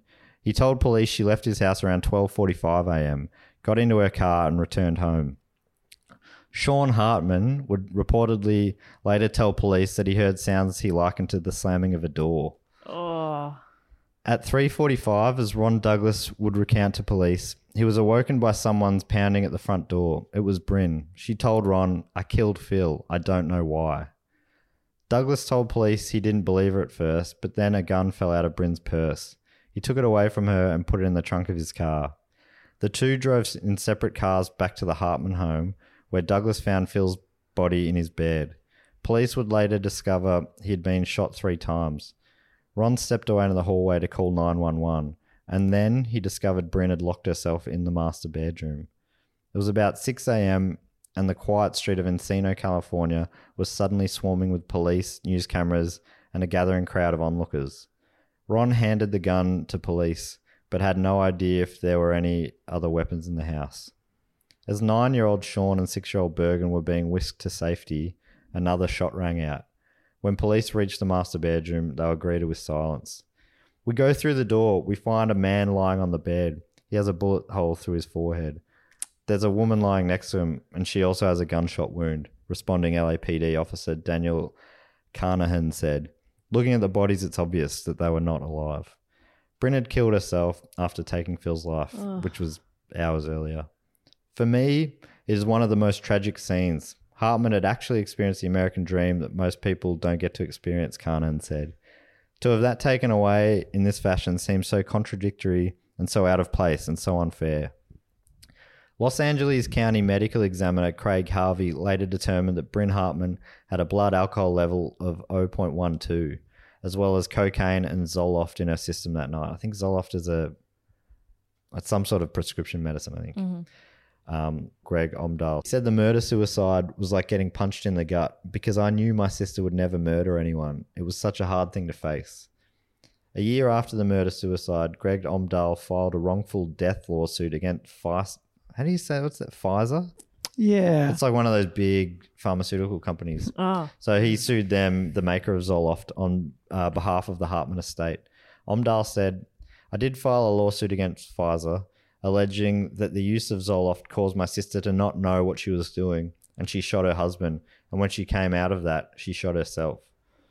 When the lawsuit was filed in 1999, Pfizer gave a statement to Salon Health that, quote, there's no scientific or medical evidence that Zoloft causes violent or suicidal behavior. The suit was settled for $100,000 and there was no admission of any wrongdoing. well, I, yeah, I mean, combined with cocaine and a lot of alcohol, Yeah. I, you can't blame one of those things. yes. You know, it's a it's the cocktail of all of them and And her personal makeup and Exactly. all, like so many things. so many things. The scenario and like, It's so tragic and It's the- awful. it's- I know, it- but I it- don't think you can sue a pharmaceutical company for it's that. such a, I, I don't know why I was not prepared into, I'm like, Phil Hartman, this is going to be a fun episode. And I did, even though I did in the back of my mind, I knew it ended tragically, but I Yeah. didn't, I still wasn't, didn't prepare myself for it. I'd forgotten h- how. Right. So uh, yeah, that's awful. And the f- this is so dumb that this is what I thought of. But when she's banging on the friend's door, I was like, "Who's with the kids?" Right. That's my thought. Yeah. Well, and then it's it's, like true. I killed Phil, and I'm like, "Yes, but who's with the kids?" Yeah, yeah. Well, no one at that point. Shit. Um, but yeah. So they're nine and eight, so nine and six, or something. The kids. Yeah, Awful. orphaned in a in a night. It's like- Yeah. they're- yeah. And I, I, I had some. This article had some quotes from there, and I'm just like, oh, too heartbreaking. yeah, yeah, yeah. Good, So- good call there. I think. Um, Bryn's sister Kathy and her husband. This is this is kind of a, a nice thing. Bryn's sister Kathy and her husband raised both Sean and Bergen in the Midwest, so that you know they were able to be ra- raised by their uncle and auntie. yeah, by family. Back in the Midwest, which I believe is like you know, is- you'd be getting right away from the wild Yeah, uh, Hollywood lifestyle and all that sort a of little stuff. bit of anonymity, yeah. hopefully. Um, and Greg Omdahl said that they grew up as loved children. By 2019, Sean was 31. So this is an, uh, from an article last year. All of this um, by 2019, Sean was 31 and pursuing his dreams of being an artist and musician. And Bergen was 27, recently married, and s- had started a business that's doing really well, according to Greg Omdahl. So That's you know, Good, every- yeah. these things they've got. Obviously, you never get over, it, but they've yeah. got sounds like They've they've moved gotten forward. Mm. things together as much as they can. Uh, Greg added, "I believe my sister would be very proud of how Sean and Bergen have grown up and the people they've turned into." News Radio, which had only been renewed for a fifth season just prior to that tragic night, did a memorial episode and brought in John Lovitz into the cast Ah. um, due to his closeness to Hartman and as a way for the show to try and cope with his loss. According to Heavy.com, in August 2014, Hartman was awarded a posthumous star on the Hollywood Walk of Fame. His brother John accepted the honor on Phil's behalf. Hartman's former SNL co stars Lovitz and Kevin Nealon were on hand to speak about their late friend. Hartman's longtime agent, Betty Fanning McCann, was also there to honor him. Phil Hartman was very loved by Hollywood, and we are thrilled that he's being honored with his own star. This man made, made millions laugh for years and will always be treasured, said Leron Gubler. Great name. Hollywood Chamber of Commerce president and CEO at the time. So I'm trying, I'm ending with some uh, some slightly Yeah, more. yeah, yeah. But The name That's it. Kubler is amazing. Yeah. yeah, I love that very much. How old? Leron Gubler. How old was Phil? Do you know? Uh, Uh, Even ballpark. he was so he d- died in 98, was born in 47. So Dave. that's, is that 50, 51? 51. Yeah, right. Packed a lot into to a life. Hey. Yeah, amazing. Yeah. One of those guys is like, uh, like, oh, you designed iconic bands Yeah. album covers, so you did that. That was your whole career. Oh no, you just squeezed that in early. Yeah. And kind of a slow burner too, you know? Like Yeah, he just didn't- always something happening. Yeah, that's right. But not like, you know, your leading man. That's the kind of life I would want. I love to be in the chorus. yeah, You know? Someone else be the star, sure. But I'm here still. well, that's kind of what you're on this show. Dave and I are the stars. Okay, I was gonna- I was going to say Dave. I was thinking the same joke, but I was going to say Dave's the star, obviously. I thought it was funnier if I was like a bit di. What am I thinking there? What's that word? Di. It's like diluted, but it's not diluted. Deluded. Diluted. You're diluted. I'm a bit so, diluted. I'm so close. Diluted? No. Diluted diluted. I thought that would be funnier if I was dilutedly thinking of myself as the Whereas I know that you two, I'm really the chorus and you two are the star. Okay, happy now. No, because now you're just fishing for us to No, say, I'm not. no, Matt, it's a you're true the belief. star. Shut up. That's just a true belief. That Shut wa- up. Shut up. Shut up. Shut up, you're the I'm star, sorry, so did you shut just up. Shut up, silence star. a woman? No, I was directing that at Dave, but if you also heard it, then great. you two stars, you probably don't hear that a lot. no one says no to you, do Uh, they? Surrounded by yes men. Me, yes man. Uh, Great movie. Great movie. Well, it's probably a stretch, but a real fun movie. It's a fine movie to I think chuck on. It's super underrated. I think it's got so many funny moments because it's got Reese Darby in it, who's just killer Very the whole way good. through. Jim Carrey's quite Zoe good. in it. Deschanel's so great. Bradley Cooper plays Cooper's like good a in it. small role. yeah, wild. he's Anyway, he's a good sort of straight man character in it. There's Yeah. some great scenes where guy Carrie's drunk from- and and the fight. People are listening going, you don't like Saturday Night Live, but you're like, yes man. I bet that's pissing some people off. well, I can't get a handle on what do you think's good. this quote uh, goes on, sorry. Uh, There's so much to say about this man, so deserving of this recognition. This, I guess, is, I think this is still from our man, Leron Goobler. Goobler. The Gooble. There's so much to say about this man, so deserving of this recognition, funny and respected among his peers. Oh no, sorry, this was Kevin Nealon. Damn it. uh, he was pure funny. Kevin Nealon also recently been on Conan's podcast. Um, he was pure funny. Uh, he was a smart improviser, and his nickname was Glue because he held the sketches together. If one of us messed up, he covered for us. He was brilliant. As a final note, uh, here is another excerpt from Joe Berkowitz's Vulture article. This is a, I'll finish with this paragraph. After Phil Hartman's untimely death in May of 1998, the producers of The Simpsons wisely decided not to find a replacement for the characters of Troy McClure or Li- Lionel Hutz. This move was both a display of respect to the actor and an admission that he was impossible to replace. Wow. Although he was nicknamed the glue for his work on Saturday Night Live, perhaps Hartman was also the secret weapon that kept The Simpsons together, too. In order to maximize Hartman's limited availability, nearly every episode that featured Lionel Hutz also featured Troy McClure and vice versa, thus guaranteeing at least a couple of bankable extra laughs in every other episode. That may not seem like a lot, but it adds up. Phil Hartman was undoubtedly part of the reason why seasons two to nine of The Simpsons are roundly thought to be the show's best years. Wow. It's no coincidence. I think it, that makes sense to me as well. I mean, there was a lot of factors, but he was a big part of it. Yeah, definitely. And it is so tragic that he died, but it does also keep those characters in those golden years Yeah. rather than Yeah. every other character's now been in a, a lot of shitty episodes. Yeah. But those Wait. two characters never in an unfunny, Isn't ungolden that episode. amazing? Because I was thinking that originally. I was like, well, if he died, how did. How, did- but they didn't keep going with Yeah, that but we character. we've just seen those episodes so much. Yeah. That um, Wow. And you remember him so well. You're like, course. oh, he's in so many they episodes. play through our, our minds a lot. yeah, yeah. Uh, and on this show, they play through our mouths a lot. My other favorite character is Duffman. oh, Duffman's great. Duffman can't breathe. yes. Oh no! I did have. A, I've got a list of all of his. You may know him from titles. I can read a few if you like. I love him. Uh, or yes, maybe please. can we, we could use a few of them for the Patreon show. oh, yes. Oh, great! Yes, That's a great idea. Can I just ask as well, if you know, is Duffman and Disco Stew the same actor? Oh, I think they might be. Yeah. In my head, But it- they and sound it's one of the, key same. casts, yeah, isn't it it? sounds like Hank Uh, Azaria. Yeah. Oh yeah, But anyway, I guess this is means it's now time for everyone's favorite section of the show, the fact quote or question section, which has a jingle just I think is something a little like fact, quote, or question.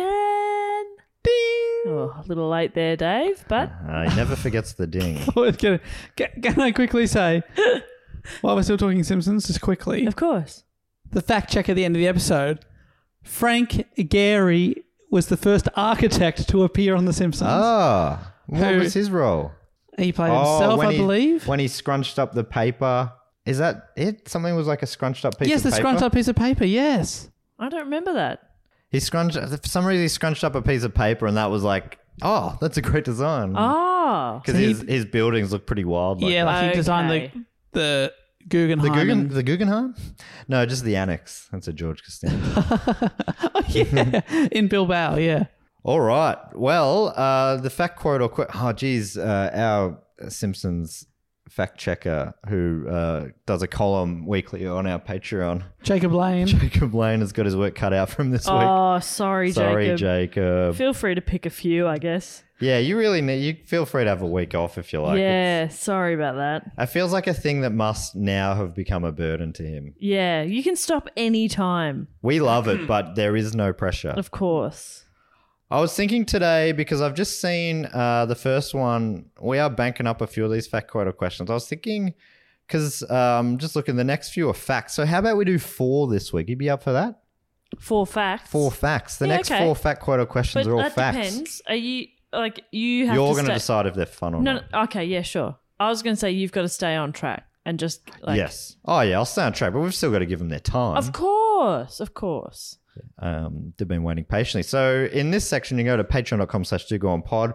On there, every every month it seems like there's new rewards.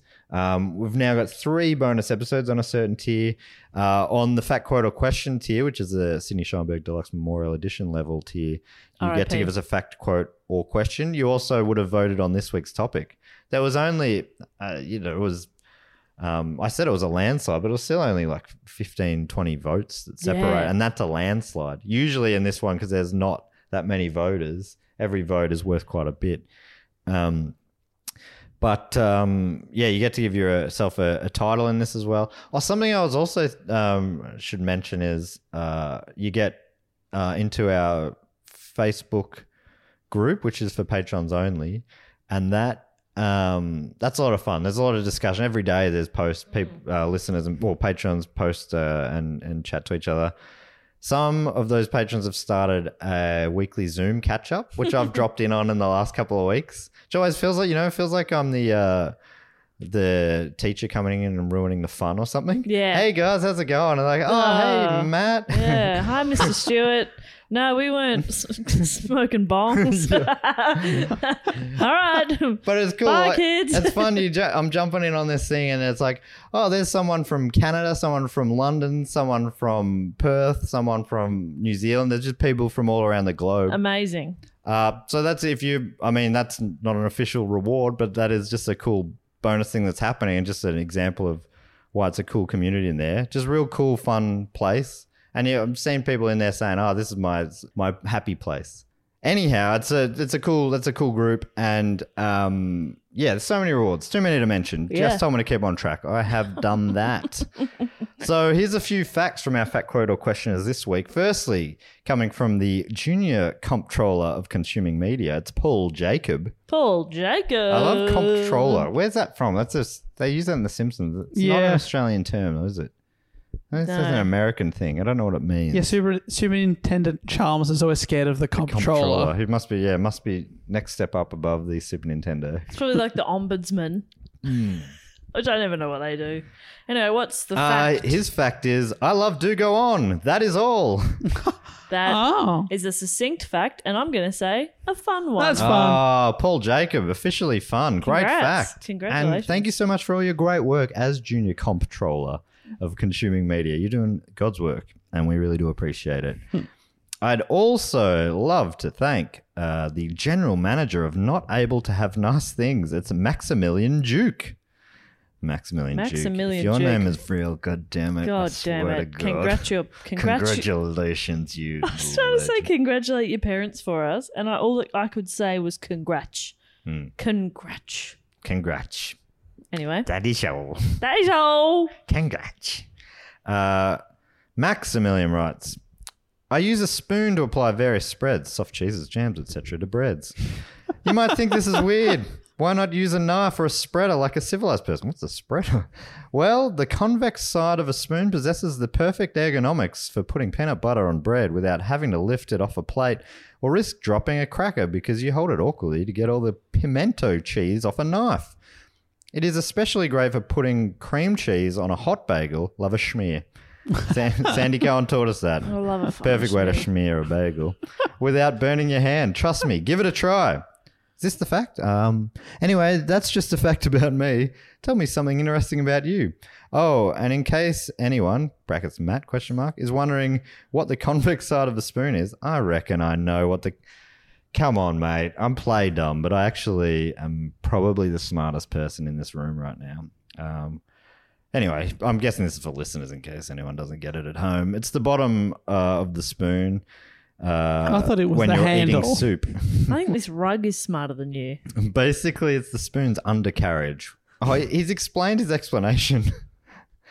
the bottom side when you're eating soup wasn't enough. Uh, let me put it in a real terms you might understand. It's the spoon's undercarriage, which would also be a good band name. the spoon's undercarriage. I, think like it. undercarriage in general would be a good band's name. Just undercarriage. Spoon is a good band already. Okay.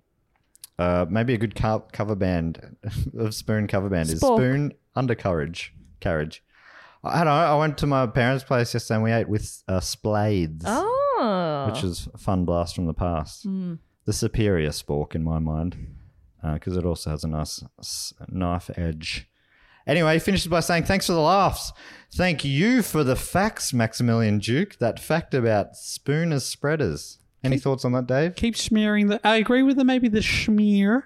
I use it for I use it a to bit put as well. avocado on toast. Yeah, 'Cause avocado. You scoop it from the bowl because I've obviously s- smashed the avocado, and then you can you can get a scoop of it and then go flink and flick it on, and then spread it out with the other with the whatever the fuck he said the other side of the spoon, the undercarriage, Convex, mate. The undercarriage. The convex. undercarriage, please. The boudoir. whatever the fuck. I, I'm sorry if I sound a bit diluted here, but I just say the spoon's bum bum. I do. I reckon I because I'm all about um, lessening washing up. So I'm I'll use a spoon if the if I've already used the spoon, I'll keep that spoon out for spreading for sure. Great. Because you can scoop out some spreadables easier with a spoon too. Anyway, thanks for that fact, Maximilian Duke. Is that fun? Uh, uh, well, it was a fact about him, and it was a fun fact. Great.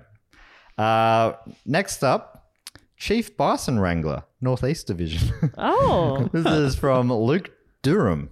Love that title. I'm, I think I've said this on, on the record. Bison, one of my favorite animals. Did a Bison. year seven uh, project for geography about the North American bison. Big fan. I love, Was it a poster? I love, th- yeah, it was a poster. Love a poster. I love a thick animal. yeah. That's why I love wombats. Uh, on average, this is fact, on average, sloths travel 41 yards per day, meaning they would be excellent pets for self isolation. That's a great fun fact. But I mean, So what they can't go far. they can't. They're so freaky. I don't know if I want to They're be weird. have one in my house, apart from you know cruelty or whatever. They're the animals, but they just they also move in a creepy way. Imagine waking up and seeing a really slow moving shadow next to your bed like that.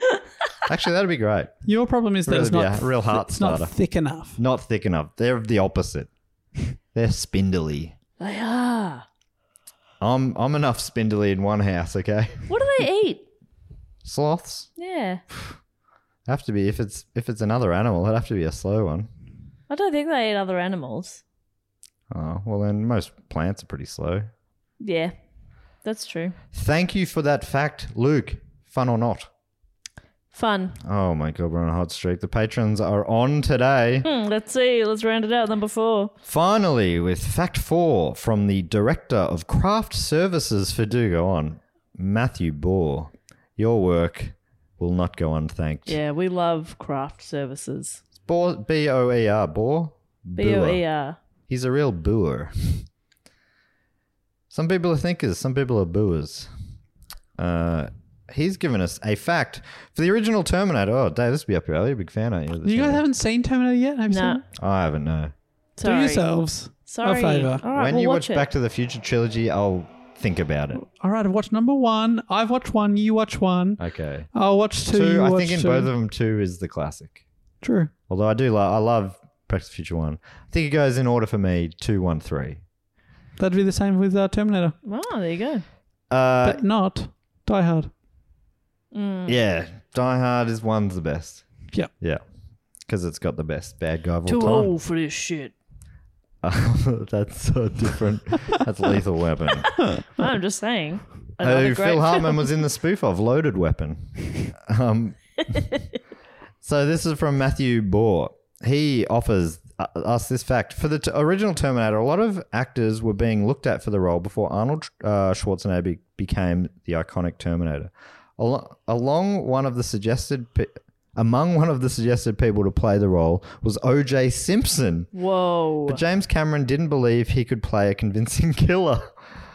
Oh wow. That is pretty great if true. OJ never did any screen testing, though Arnold was under the assumption for years OJ was close to being the lead, even saying that James Cameron had done a painting with OJ's face on a Terminator poster, then painting over it with Arnold's face. He painted his own movie posters? That's the fact. That's a you just buried the lead there. He's because he's the one in in Titanic. Right. The drawing of Rose. That is James Cameron. Ah, His drawing. no kidding. He's a good artist. Yeah. That's right. Dave, that's a fun fact. Thank you. So he wrote himself into a scene to draw naked Kate Winslet. Basically, Wow. It's a different time, hey? Different time. Uh, there are all the fact quote or questions for this week. A fantastic array of facts. Can I just say number four? Fun fact. Oh, We did it. four out of four. And a bonus in there that Yeah. James Cameron painted his own posters. Five wow. out of four. Wow, that ain't bad. So good. Um, all right, well, that brings us to uh, thanking our other Patreon supporters. Uh, you can get involved in this if you're on the certain level there. I think it's the five buck level. And DB Cooper level, I think I looked it DB up. Cooper level. And this uh, week, I'd love to kick it off. Are we going to? I'll, I'll give them a couple of their own titles. Yes, please. I think that'd Um, be awesome. And I'm starting with uh, who's been waiting patiently since October 2018 from Melbourne, Victoria. It's Miss Alexandra Joy. What a name.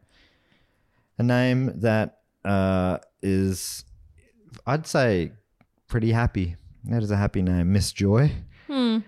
And uh, you might know Miss Joy from You such might remember films me. as the boat jacking of Super Ship 79, Calling All Quakers, the Itchy and Scratchy movie, the contrabulous fabtraption of Professor Horatio Horatio. Huffnagel, Cry Humor, and David versus Super Goliath. That's fun. Whoa. Have you got one that long for all of them? Well, I've just got a list. I can read as many as That's you want. sick. Alexandra great. Joy, thank you for bringing the joy. Thank you, uh, Miss us. Alexandra Joy. Thank you so much for waiting patiently. Thank you so much for your ongoing support. means a lot. You keep this show running. Legend. Uh, and from our own hometown. Love that.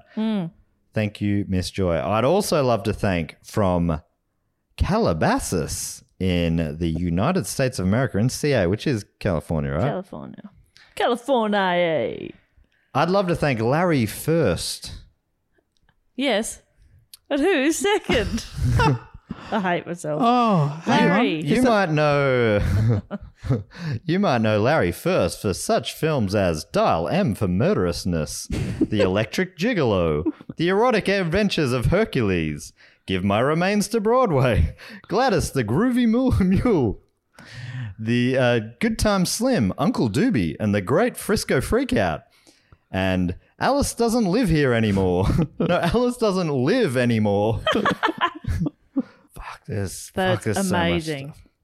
Thanks, Um, Larry. Thanks so much, Thank you, Larry, Larry. First, a couple of fantastic names to kick off. I doubt you'll be able to top it, but I'd love to see you have an attempt. Can I have a crack? Please. I would love to thank from Nottingham in Great Britain. I would love to thank Emma Smith. Oh, Emma Smith. Not Emma, M R Oh, M.R. Smith. Smith. You might know him from such films as Make Out King of Montana, Meet Joe Blow, The Muppets Go Medieval, P is for Psycho, Preacher with a Shovel, The President's Neck is Missing, or Radioactive Man 1, 2, and 3, including Bring on the Sequel and Oh God, Not Again. and of course, The Revenge of Abe Lincoln. That's funny that it's that became a, an even more ridiculous film in real life. The Abraham Lincoln vi- vampire killer. Yeah, sounds like Oh, sounds like a yeah. Troy McClure. oh, that's great. Thank you so much, M.R. Smith. Thank you so much. And I would also love to thank from Holyhead in Wales, Kieran Desmond. Oh. on your Kieran. Kieran Desmond. On you, Kieran. Fantastic, Kieran. It is uh, so good to make your acquaintance. And uh, the others, of course, would know him from the seven year old bitch. Sorry. Like the seven year itch. seven year old bitch. oh, it's good. You can stuff. imagine James Cameron painting the poster. Oh my goodness. Um, sorry, I've lost my place. That was so good. Sorry, wrong closet, which is one of the ones that he said on on Letterman Room. Uh, suddenly, Last Supper, they came to burgle, and today we kill, tomorrow we die. oh, I'm gonna give you a couple more. The verdict was mail fraud and the wackiest covered wagon covered wagon in the West. Fantastic, Amazing. films. Kieran. Kieran, congratulations on an amazing filmography. Such fine work. Well, can we thank one Kieran and then thank another? Oh. From Leicester in Great Britain, I would now like to thank Kieran Foster. Kieran Foster, is this the last one? Foster. Two- you, two you to got go. two more. Okay, great. Well, I've still got heaps actually. Uh, well, you might know Kieran from such educational films and self-help videos as 60 Minutes of Car Crash Victims, Adjusting Your Selfostat, Alice's Adventures Through the Window with the Windshield Glass, uh, Birds, Our Fine Feathered Colleagues, The Decapitation of Larry Leadfoot, Designated Drivers, The Life Saving Nerds. Dig your own grave and save. Earwigs, ooh. Firecrackers, the silent killer. Earwigs, ooh, I could hear in his voice that it would have been amazing. Fuzzy Bunny's Guide to You Know What. She's faking it. And Get Confident, Stupid. Oh, Kieran, fantastic stuff. You have a fantastic filmography. and finally, I would like to thank from Herne Hill in Western Australia, Curtis Dylan Brennick. You might know Curtis from such educational films as The Half-Assed Approach to Foundation Repair, Locker Room Towel Fights, The Blinding of Larry Driscoll, Man vs. Nature, The Road to Victory, Meat and You, Partners in Freedom, Meat spelt M-E-A-T, E that one's a real... Mummy, what's wrong with that man's face? Mothballing your battleship. Phony tornado alerts alerts reduce readiness. Shoplifters, beware. Smoke yourself thin. And someone's in the kitchen with DNA. and of course, whoa, don't touch me there. Thanks, Curtis. Thank you, Curtis. There's so many good ones. One of my favorites is The Greatest Story Ever Hooled. Oh, I skipped that one because I didn't know how to pronounce it. It's about hula hooping. Is that it? Great. Greatest Story Ever Uh, The Hooled. greatest story ever hula. What are you talking about? That's so good. I, I fully did not get that. The greatest story ever, Hulud. Spelled H U L A E D. I'm like, what does that What mean? is that? I'm gonna go and watch a, a best of Lionel Hutz on YouTube now. Oh, Lionel. That's what a so character. good. I wasn't wearing a tie At all. Thank you to all of those great supporters. Uh, Thank you. we love your work. And uh, like we say, you keep the bloody show running. But maybe even more so, the Triptych Club, a very exclusive club for people who have been supporting us, like those good people we just read out, but for three years straight, which, to be honest, some of them are getting close to because it's taken us so long to read out their names. Yeah. But uh, let me just, while I check if anyone's been inducted into the Triptych exclusive club today, uh, Dave, do you want to explain what it is? And Jess, what are they eating and drinking? So yes, people that have been uh, supporting the show at the shout out level for three consecutive years, so 36 months without dropping off. My goodness, we tip our hats to thee and also induct you into this exclusive club. And uh, usually for the people that are already in and the new inductees, Jess organises a fantastic menu. Sometimes it's food, sometimes it's drinks, sometimes it's both. Mm. And um, this week we are honouring our star of the show, Dave Warnocky, with his favourite drink, a pina colada. Oh, thank you so much. yeah, If you like pina coladas, I do. that and you song do. is fucked. It is not It's not good. The opening line is, "I was tired of my lady. We'd been together too long." I was tired of my lady. like a worn out recording of your favorite song. it's brutal, but as it turns out, she was sick of him as well. And then they got together again. yeah. Very confusing. Anyway, um, so we're having pina coladas and then uh, to complement that, deep fried pineapple, Ooh, fritters. pineapple fritters, Yum, yum. Thank and also you. Delicious. What a tropical uh, holiday. quesadillas. They don't go at all, but that's just what we have on the menu. Oh, well, I mean, there's a, these are all being added to the menu as well, Oh, right? yeah, it's an extensive menu. Uh, who's playing in the corner? we actually have our Rupert Holmes playing his Pina Colada song on loop. Oh. But you don't get sick of it. Oh, great. Somehow. Like an Somehow. old, like your favorite song. Oh, you like Pina Colada? Everyone's like, yes, play it again, Rupert. That's funny because I was born sick of it. If you're not into yoga, It's a magical place. if you have half a brain, very patronizing. Have you like making love at midnight? Who Well, likes just- making love at midnight? I've got to get put to work tomorrow. He's kind of setting a low standard in some Yeah. points there. If you've got half a brain, Yeah. And you're not into yoga. All right. Well, fuck. Parody yeah, that's a, song. okay, that's a weird Yeah. stipulation, but sure. What about parody song? If you like making love on bin night. Bit of fun. Man, I'm confident Weird Al's beaten you to that one. Is that true?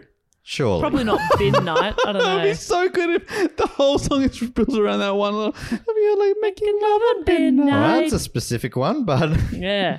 uh, all right. So there are four inductees into the Triptych Club this week um, who are enjoying those things. Dave, when he figures out coding, is also going to put all these names up on the website on a special page. That's in right. sparkly gold font. Um, or if anyone wants to, um, any coders out there who want to get in, t- in touch with Dave, uh, you know, do it. I mean, if they're really good, they'll hack the website and do it themselves. Yeah. That'd, now that'd be That's good. a challenge to you coders. you challenging people to hack our website? No, please don't do that. I mean, what are they going to find? Well, they won't find, but they'll just put up stuff there like a picture of the butt. Oh, we did that or, already. Yeah, Didn't we? or something like Dave flipping them off, for example. We hacked our own website. uh, if you click on the mu- your mum's butt tab, you'll see a photo of Dave. Still funny after all these years. Um, we are eventually going to get around to uh, redoing the website. Anyway, four inductees into the club tonight. Come in behind the velvet rope. Make yourselves at home. From London, we have John Failner. Welcome, Felmer. John. From Royal Oak in MIUS, Mm, Mizzou, Michigan. Michigan. I don't know. Is that right? Michigan. It's John Cole Wilkinson. I feel like this is MI is one we uh, go for all the time. You got to be confident, man. It's Michigan. Well done. well done. Uh, from Leicestershire in Great Britain, it's Sam Henson. And from West Sussex, also in Great Britain, it is Sarah Grew. Oh, welcome. Welcome one, welcome all. Make yourselves at home. Enjoy the cocktail. Enjoy the cocktail song about cocktails. We've got a dance floor. We've also got a lounge area. And the music is like a good amount for dancing, but it's not too overpowering. You Yeah. can still chat. It's the perfect I level. love that. So Yeah, we welcome really- in. Thank you we so much. curated it nicely. Um, but that's great. I love welcoming people into the Triptych Club. I love the Patreon section of the show. Generally, one of my favorite sections of the show. It's a beautiful time. and a reminder as well that we do have that web series with our second episode coming out on Friday. that's right. Or if you're listening to this in the future, we might have all nine episodes out. Yeah. You can binge it. Oh my God, how lucky are you? just the go dream. to there'll be a link in the show notes or you can just go to youtube.com slash stupid old channel Hmm. we've also got our own youtube channel which is slash dig on pod where we put all these episodes up and and a bunch of those episodes are in video format Yeah. I know. Wow. It's pretty in exciting. all three Ds. Well, two Ds. two days in those cases. You can find us on all socials at Do Go On Pod, and our email address is dogoonpod at gmail.com. Um, but I think that's all that we have to say. Yeah, I think merch is back up and about. We had to Soon. shut it down because of um, COVID related mailing restrictions, but that should be up soon. Hmm. Yeah. I sorry, I thought it was up, Not yet, but I can do it again soon. but it's coming up soon. And I've got ideas for some new merch shirts, great. which um, I want to tell you about. Okay. I reckon we should start adding a few extra shirts in there. What do you think? Okay. I'll talk about this off air. Sounds good. Dave, any final requests? Um, yeah, I would love a cheese board. Okay. What's your favorite cheese? Oh, I know you like a blue cheese. A blue, I like a soft blue. Yep. I love a camembert. well, I like a- That's a lie. I like a brie. I like a cheddar. I'm I'm the basic bitch of cheese. I mean, brie. Oh, Brie might be. You're there with me. Brie's pretty basic. I bitch. love a cheddar, maybe a smoky cheddar. I love a bit of quince paste, and I certainly don't mind a dip. Oh yeah, hummus. I love Love some hummus. olives. Kalamata, if you please. Oh, me, me too. Me Nah, too. don't like them. You guys can go nuts. Anyway, that's Nuts, Nuts would be yes, great too. please. Almonds. Cashews, Brazil nuts, walnuts. it's fun coming down here to record south of the Yarra, so I can can have these fancy discussions about cheese balls. There's has never been so many loud cars go past my house ever until we're recording. I reckon. Do Oh, you reckon some of them cut through? I don't know, but if they did and if you heard them, sorry about that, but it is very unlike this street. Yeah, this is a, a little dead end street Yeah. Like in me. a dead end town. I-, I tried to wrap it up and then we just went on another tangent. Anyway, that's the end for this week. Thanks so much, everyone, for joining us. We'll be back next week with another episode. Uh, but yeah, keep the in between before next week's episode. There'll be a new uh, webisode. Um, Um, so check that out on the Stupid Old channel. Please like and subscribe and share with your friends. It'd be great to get it out there amongst the world. Please. Please. Uh, Please. Please. Like us. Please. Anyway, Dave, All right. Thank you and goodbye. later. Bye.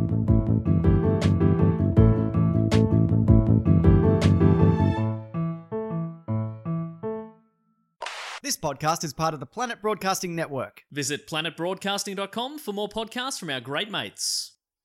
I mean, if you want, it's, it's up to you.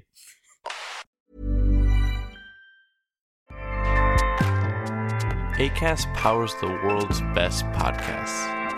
Here's a show that we recommend. The Real Housewives is a guilty pleasure for most, but if you're looking to not feel guilty about that pleasure, tune in to Everything Iconic with me, Danny Pellegrino, where I break down all the messy moments and behind the scenes antics of Bravo's popular franchise. And on Everything Iconic, I also interview celebrity guests like Kelly Ripa, Kiki Palmer, Drew Barrymore, Cameron Diaz, and more about their guilty pleasures, their past work, and so much more. So if you're pop culture obsessed and find yourself watching way too much reality TV like me, tune in to Everything Iconic with Danny Pellegrino wherever you listen to podcasts.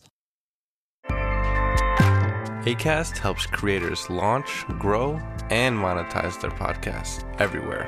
ACAST.com.